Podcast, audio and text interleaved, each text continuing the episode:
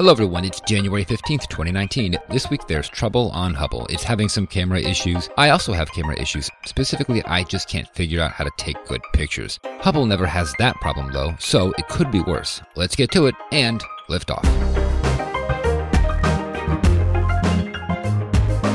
And we have cleared the tower. Welcome to episode 193 of the Orbital Mechanics Podcast. I'm David. I'm Ben. And I'm Dennis. All right, what's some good banter we have? Anything going on in your lives? I got a splinter in my finger this week. Okay, well, that's great. Bought some new uh, furniture. Oh, you bought new furniture. Okay, these these are all really random things. Uh, I need to apologize if you guys end up hearing a dog in the background. We did a recording before this one, and in the interim, I went and got a little bit of summer sausage because I bought a summer sausage, and uh, Reggie is very upset that I'm not giving him any. so Aren't summer sausages the ones that are like the really hard ones that you buy, like those little Pepperidge Farm gift baskets? Isn't that what those are? yeah, yeah, I think Pepperidge Okay. Farm does them. Yeah. Those are meant to be eaten with like crackers or something, right? Or can you just eat it by Mhm. itself? You can do both. Um, so I bought it because um, I've been doing meal prep, and uh, last week I did corned beef and cheese and crackers as part of as part of the meal lunch meal prep, and so this week I was gonna do cold rotisserie chicken, but they were out of chicken when I got there, so I got a summer sausage. Well, that was um some cool non sous vide food talk, but yeah, I, I guess we still had to do it, right? So Top of the hour food. yeah, talk. top yeah top of the hour, and then of course next up uh, this week in spaceflight history, back to space. Uh, so I don't remember our clue from last week. Some something about Uh, just nine Oh. hours. Yes. In fact, that was a clue that I came up with, so I don't know how I Yeah, forgot that clue. Okay. Yeah. So just nine hours. Okay, cool. And it looks like we got some people who. Yeah, we got a decent number of winners. Uh, Kyle, Jason Friesen, La Love, and Gabriel Norris, Kevin Miller, and Mike Harper. Congratulations. This week in Spaceflight history is the 19th of January, 2006. It was the launch of New Horizons. This is very, very well timed, I think. So I want to talk about New Horizons in a way that's not just like, hey, guess what? It just flew past a Kuiper Belt object. The launch of New Horizons was kind of interesting because um, there were some uh, th- there were a good handful of launch opportunities. Um, as far as I know, they came up with three.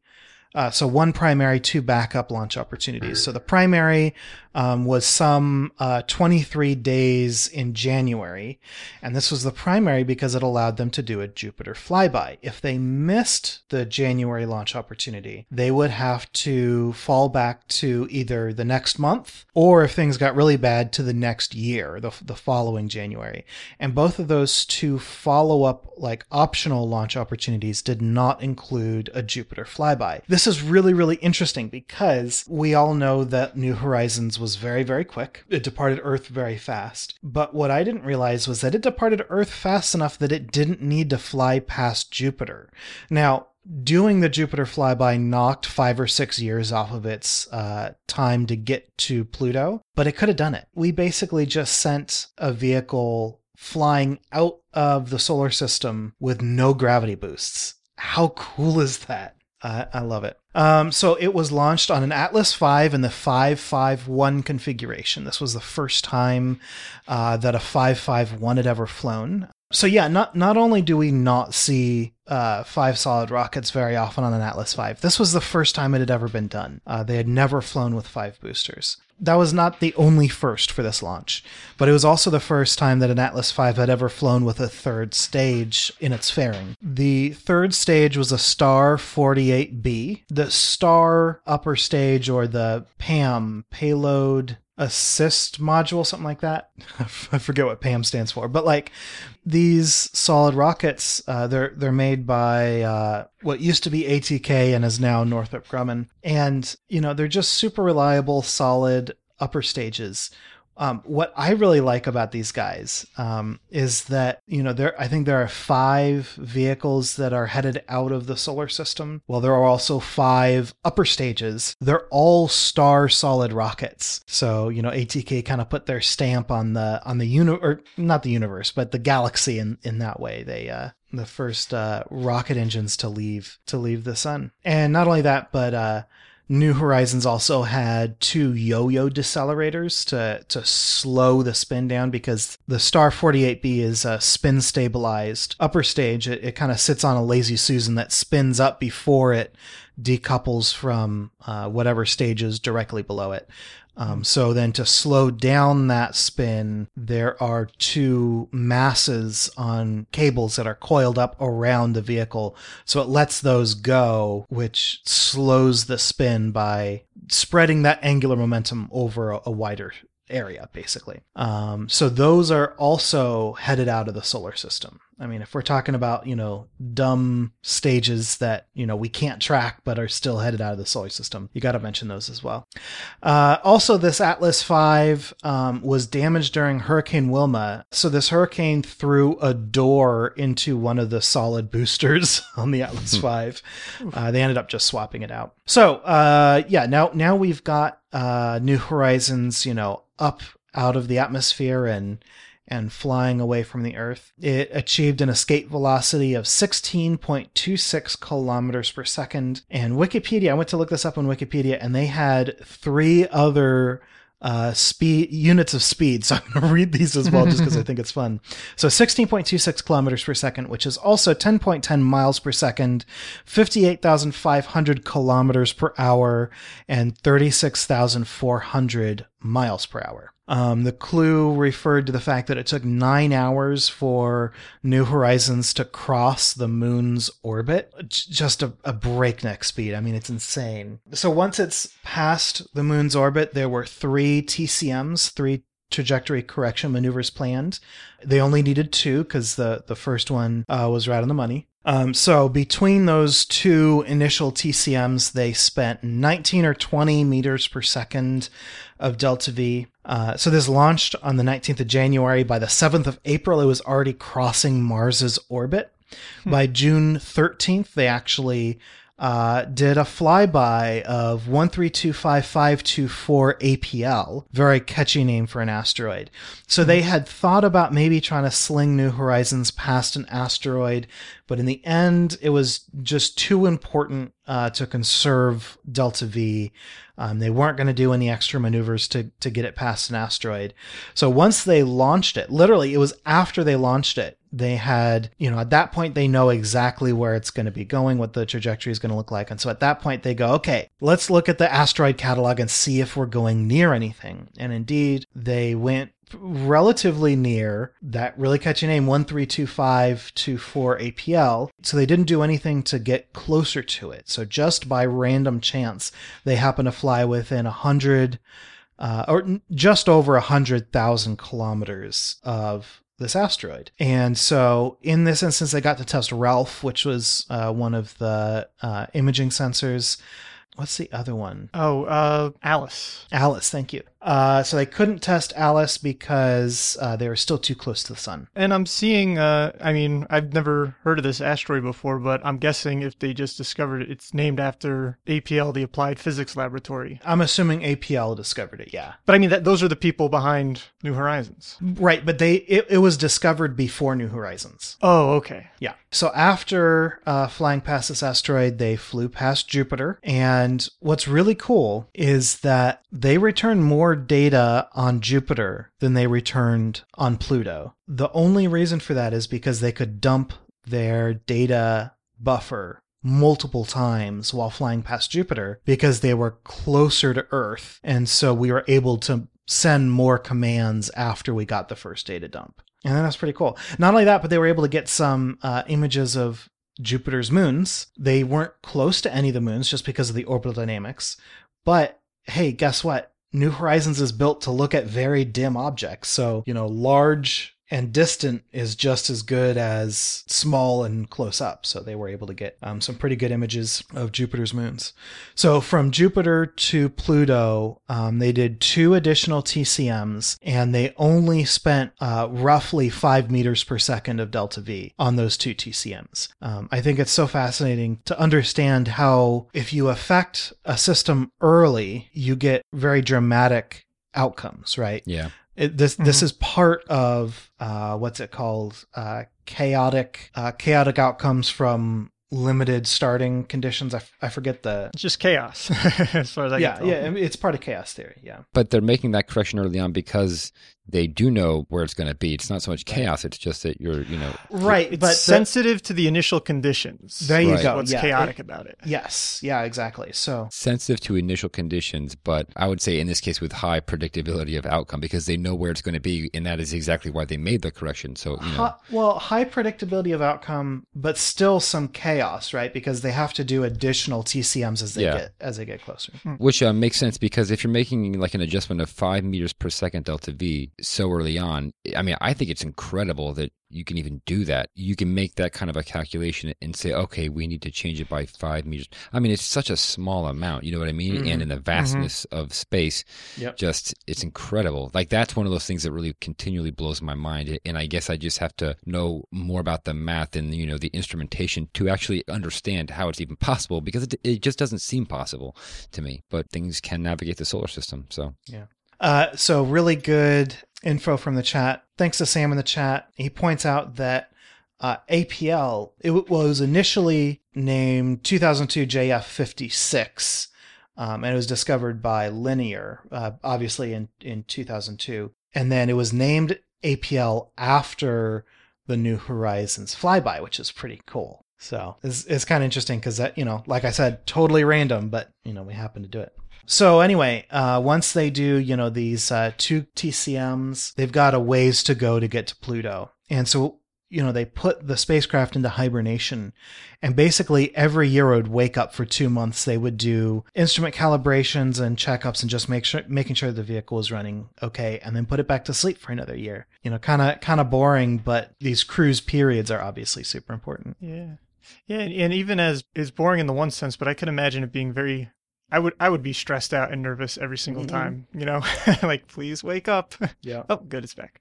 Yeah. Uh, but that's a smart way to do it for sure. All right, so that's this week in spaceflight history. all right, and what is our clue for next week then? Next week in 1978, the clue is cleanup on aisle 49. Oh man, You get extra points if you can tell me why the aisle number is important. is there a launch pad with that number in there somewhere? Maybe. I don't know. Clearly, that's not a reference to an actual grocery store because that would be a big grocery store. I don't even think Sam's Big, Clubs are big that grocery right? store or small aisles? Or small aisles, yeah, maybe. Aisle 49. Clean up on aisle 49 next week in 1978. All right, well, if you think you know what that's about, just give us a tweet with the hashtag this week SF and good luck.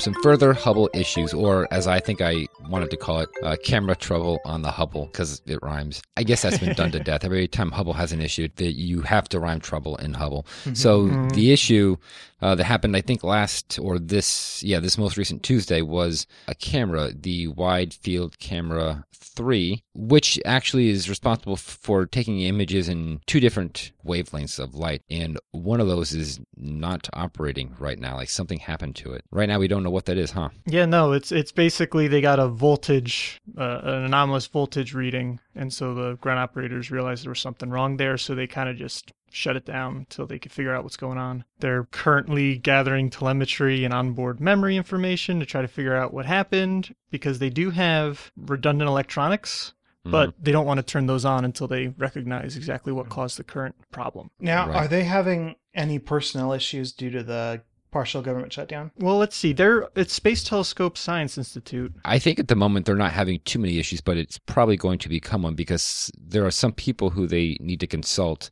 but they work for NASA, I guess, or some other government funded type of an organization, and obviously you can't talk to them. I'm looking just yeah, I'm looking at it, and they're they're operated for NASA by Aura, where Aura is a university association of uh, different research institutions or universities. So I'm not entirely sure if they're quite as. I didn't notice anybody on Twitter, unfortunately, so I can't confirm whether or not the people that are like, I can't answer emails or tweet about anything related to my science because of the current shutdown. I don't. I didn't notice whether or not there were any of uh, any space telescope people that were tweeting that. Well, what I- what I did see though was that you know you know the basically there are people that are working on it now, and so even if there are some, I don't know if the shutdown's affecting it, it's not. It hasn't brought things to a screeching halt. I guess is what we we can at least surmise from some of what's been written about this problem right now. Is that there are you know people actively investigating the cause. It looks like it's uh, the Hubble Space Telescope Mission Office, which is in Baltimore, and I don't think that they are affected by the government shutdown. So, you know, I think that that's who is responsible for like the day to day operations, um, at least as I understand it. But there are other people who they cannot consult right now. So, just getting back to the camera for a second. So, this camera, it has, I guess, two channels, I think is the term used. And so, one can actually make observations in uh, the ultraviolet and the visible spectrum. And then Mhm. there's another one that just does infrared. And the problem that they're having is the one that's the ultraviolet and the visible light part of the spectrum. So it can't make observations there.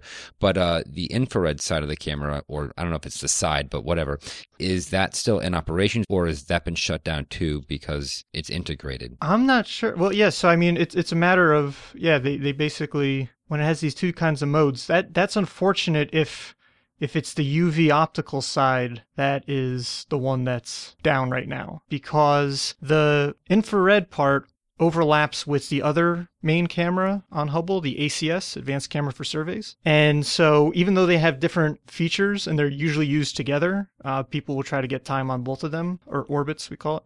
And so there's some redundancy there. And so that's not, you know, the end of the world. And even more so, there's actually an entire other instrument called NICMOS, which is a near infrared uh, camera and multi object spectrometer that they turned off in 2009 because wide field camera 3 is just better than it and can do the same thing, only better. And so if wide field camera 3 turned out to be totally inoperable, they could just bring NICMOS back online and then yeah, it's not going to be as good. The resolution won't be as good, uh, but you'll still be able to do very high resolution near infrared imaging and take spectra with NICMOS. And like I mentioned before, so the instrument itself has redundancies. Mhm. And so that's why I, I had written here that I'm not ready to panic just yet because I think once they figure out what went wrong, then they can just kind of switch over to these redundant modes and get it to operate. This instrument was installed back in 2009, and that was during a servicing mission. It had replaced the WFPC2, so that's the wide field something camera 2. planetary camera with pick 2 and and i liked it more with that name because you could just say with pick 2 and i don't know i don't think Oh, with oh, with 3 nobody really says that they say wide field camera 3 mm-hmm. And so yeah i mean th- this this is and i think i i feel like every time hubble's brought up i always just I'm going to just reemphasize this again. It really is that big a deal in astronomy. It is when you want UV, optical, infrared imaging, it is, you know, the best essentially just being above the atmosphere and just having having such good uh instrumentation on there since you know we had all these servicing missions and so it's uh wide field camera 3 in particular i like that it's taken some of the most iconic images that you've ever seen with hst Yeah. and so when you think of like, you know, the pillars of creation, for example, which is part of the, I believe it's the Eagle Nebula. I think it's kind of like the talons of the Eagle Nebula. That one was taken by, yeah, field camera 3 specifically. Because it has basically as good a angular resolution as you can get. It's a 20th of an arc second per pixel, which at least in visible and in, in infrared, that's as good as you can get. With radio, you can go ridiculously better. But So, did you want to talk about future servicing missions or anything? Because I don't know if I don't know how that's possible. So, at least in some of the reporting, I had seen quotes talking about future servicing missions had been proposed and discussed, but nothing is set in stone. And so, after a little bit of digging on that, evidently a year or so ago, um, the Trump administration talked about the idea of what's that, the Dream Chaser? hmm potentially being outfitted and basically used as uh, used for future servicing missions to Hubble because uh, there might be, you know, the gap if Hubble went down between that and James WST, which ironically enough, this article was back when JWST still had the 2018 uh, launch date.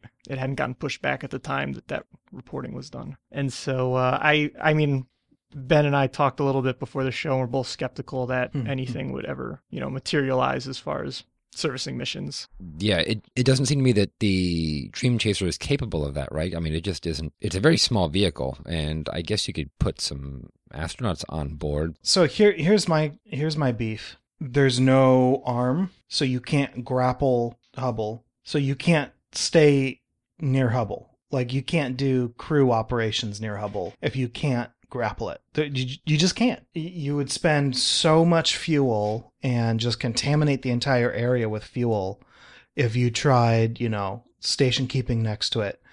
and you know you're still going to have people tethered to your space. It's just it's ridiculous. Mhm. Um, not, And I, and I'm thinking as far as timelines, like if for some bizarre reason there was all of this momentum behind let's go and actually put an arm on Dream Chaser if you could and do all this, that, and the other thing to get it to actually be feasible. That's going to take longer than 2021, which fingers crossed hopefully will be when James Webb does get up there. The timing doesn't seem to work for me at least. it's a good point. Yeah, so uh, it's uh, unfortunate, and I think it's just going to really screw over the people that got time to use Wide Field Mhm. Camera 3, but I don't think this is anything to panic about, unless you're those people. Maybe your thesis will take maybe your thesis Yeah. will take another two years, you know, to finally get out the door, which kind of sucks, but I'm sorry. Let's do some short and sweet. So we got four of them, two of them SpaceX's. And uh, what is our first one? So, Hayabusa 2 releases date for first sample collection. Hayabusa 2 team members announced via Twitter the date for its first sample collection from the asteroid Ryugu. On February 18th, the spacecraft will perform its first of three sampling attempts, excavating material using a kinetic impactor and collecting the uplifted debris. Meanwhile, the solar paneled hopping rovers deployed by Hayabusa 2 last September are still exploring the surface, which has recently received nicknames for geologic features with the theme of names that appear in stories for children. Next up, uh, Stratolaunch taxi test reaches 136 miles per hour, almost takeoff speed. The world's largest airplane, Stratolaunch, performed its latest taxi test at California's Mojave Air and Spaceport on January 9th, reaching 110 knots or 136 miles per hour. This is about as fast as the plane can be tested while staying on the ground. One picture released on the same day showed the plane's nose gear rising from the runway. With these tests accomplished, the airplane's maiden flight is scheduled to occur just days later. Uh, thirdfully, uh, SpaceX's Thirdfully. DM1 mission has been delayed. Am I allowed to say that? Yeah, yeah, you can say that. I love Sure. it. Uh, next up, SpaceX's DM1 mission has been delayed, at least in part due to the government shutdown limiting availability of range personnel. The first launch of Crew Dragon has been delayed. NASA says that it's targeting no earlier than February instead of the 17th of January as previously planned. Starliner isn't planned to fly until March. Fourthly, um, another SpaceX one, uh, SpaceX to cut roughly 10% of its workforce. In an effort to focus more financial resources on its next generation launch system and broadband satellite constellation, SpaceX is laying off around 600 people, stating that in order to achieve its goals, it must become a leaner company. According to a source at SpaceX, this reduction in employees is perhaps also necessary due to its rapid growth over the past decade. Okay, stand by. We're looking at it.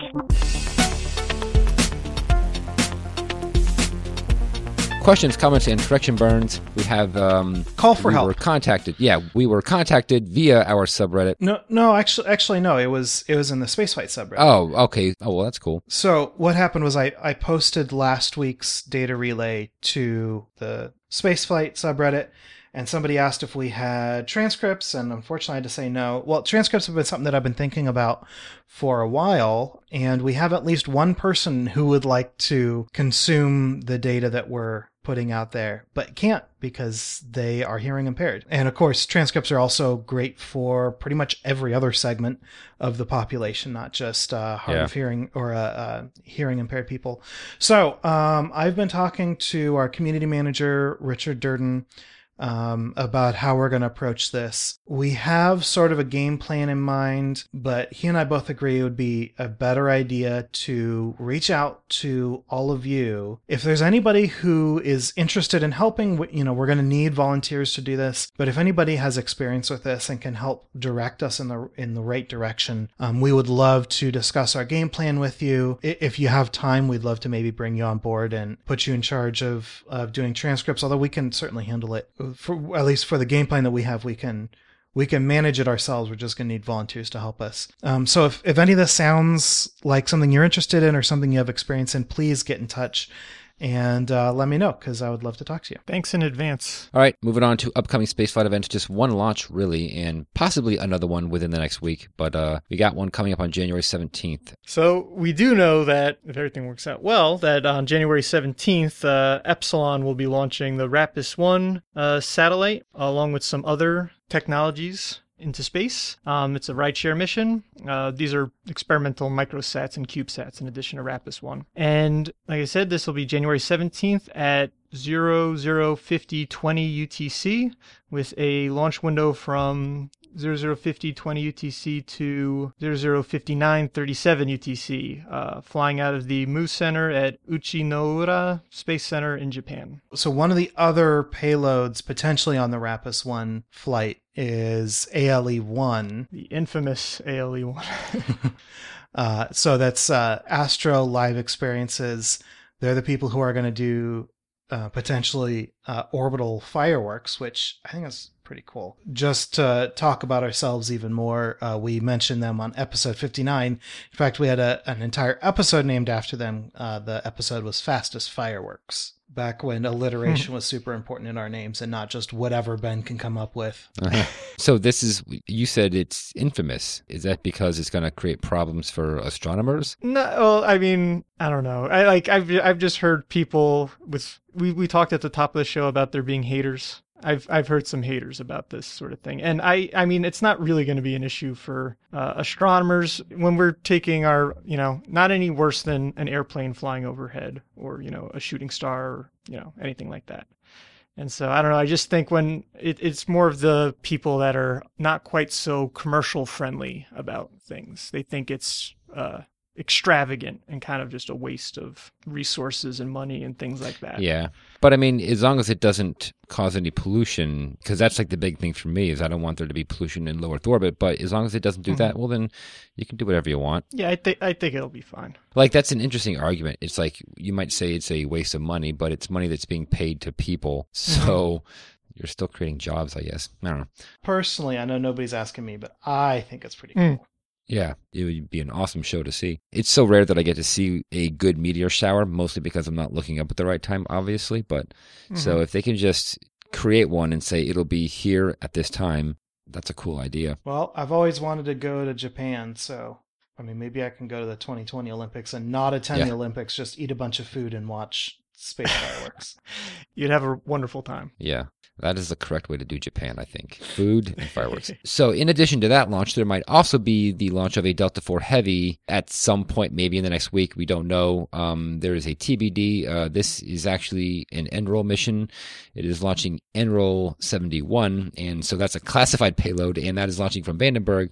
And apparently, it was supposed to lift off, I think, well, I don't remember when, but it's been uh, delayed due to a hydrogen leak, according to Tory Bruno. But maybe they've narrowed that down at this point. So it looks like it may might actually lift off in the next couple of days, depending on how quickly they can fix that leak. well, in any event, those are your upcoming spaceflight events. And in that event, we will close out the show. So we would like to thank Ronald Jenkins and Tim Dodd for our music. We record live on Sundays at 9 a.m. Pacific, 12 p.m. Eastern. Thank you so much to our $5 and up Patreon supporters for joining our recording sessions and helping us make correction burns on the fly. If you want to support the show as well, please leave us a review wherever you listen or visit theorbitalmechanics.com slash support for our Patreon campaign, affiliate links, and other resources. For more information on this episode, such as show notes and other links, visit our website at theorbitalmechanics.com. Be sure to check out our store for mission patches, t-shirts, and hoodies. You can talk about the show with other listeners on Twitter and Reddit. We're Orbital Podcasts on both, and you can talk directly to us by emailing info at theorbitalmechanics.com. So that's it, and we will see you next week on Orbit. Until then, later. Bye, everybody. See ya.